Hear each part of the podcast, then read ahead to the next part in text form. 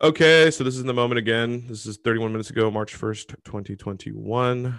Title is Seth Rogen's Flower Biz expands to US while Jay Z gets political with flower ad campaign. So, this is the look at this.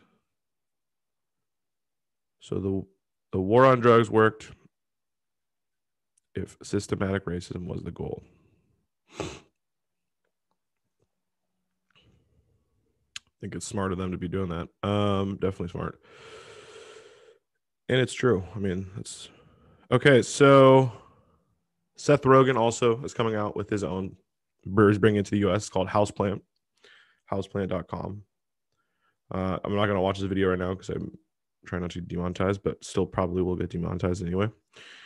um, but that's pretty cool though. So look at the packaging. We can see that.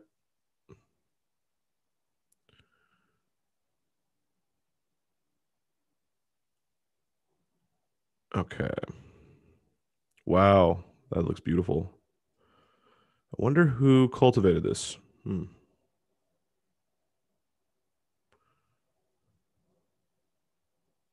So there's a bunch of billboards though for Jay Z, and looks like this one says you can marry your first cousin in more states than you can buy recreational that's pretty funny. That's pretty. That's pretty dope. That's smart. That is smart. I like that. I like this campaign. So there's an idea of what there's just uh, what they're doing right now. It's pretty dope.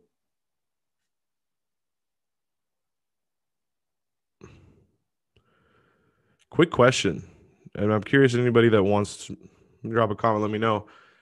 Does Jay Z smoke flower?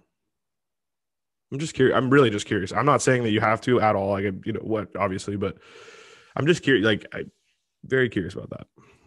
I've always wondered that. I've been thinking about that recently.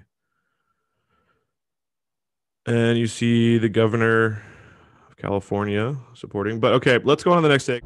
And I know Poppy way, way, way up. Yeah, smoking, I got papers. And